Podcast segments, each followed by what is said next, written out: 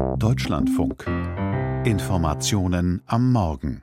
Während einer Veranstaltung der Zeugen Jehovas sind gestern Abend in Hamburg mehrere Menschen durch Schüsse getötet und verletzt worden. Mindestens sechs Personen kamen ums Leben, mindestens acht weitere sind offenbar verletzt worden. Axel Schröder berichtet für uns aus Hamburg. Herr Schröder, welche Erkenntnisse gibt es über den Ablauf der Tat?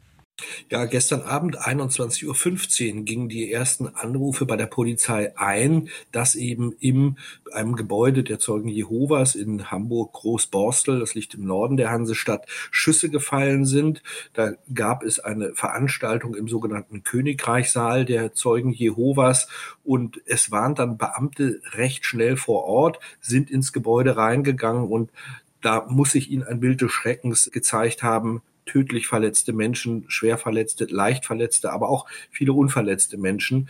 Und als sie schon im Gebäude waren, die Einsatzkräfte, da fiel im Obergeschoss noch ein letzter Schuss. Man ist dann hochgegangen, hat nachgeschaut und hat dann eine tödlich getroffene Person gefunden und die Polizei formuliert es so, es gebe Hinweise darauf, dass es sich um den Täter handeln könnte. Ganz genau möchte man sich da noch nicht festlegen. Genauso wenig wie zur Anzahl der Todesopfer. Da gehen die Zahlen zwischen sechs und acht Todesopfern, mindestens sieben Schwerverletzte und noch mehr leicht verletzte Menschen. Wie haben die Sicherheitsbehörden, auch die Polizei reagiert, als die Nachricht von den Schüssen eintraf?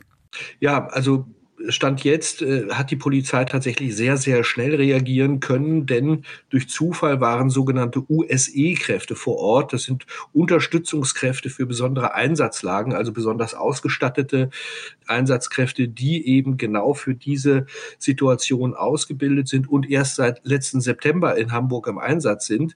Und äh, diese Beamten sind dann halt die ersten gewesen, die da reingegangen sind. Sofort wurde eine Großlage ausgerufen von der Innenbehörde der Hansestadt Hamburg. Die S-Bahn-Haltestelle Lattenkamp, da befindet sich dieses Gebäude der Zeugen Jehovas. Die wurde gesperrt. Also da fuhren die S-Bahn nur noch durch, haben aber nicht mehr angehalten.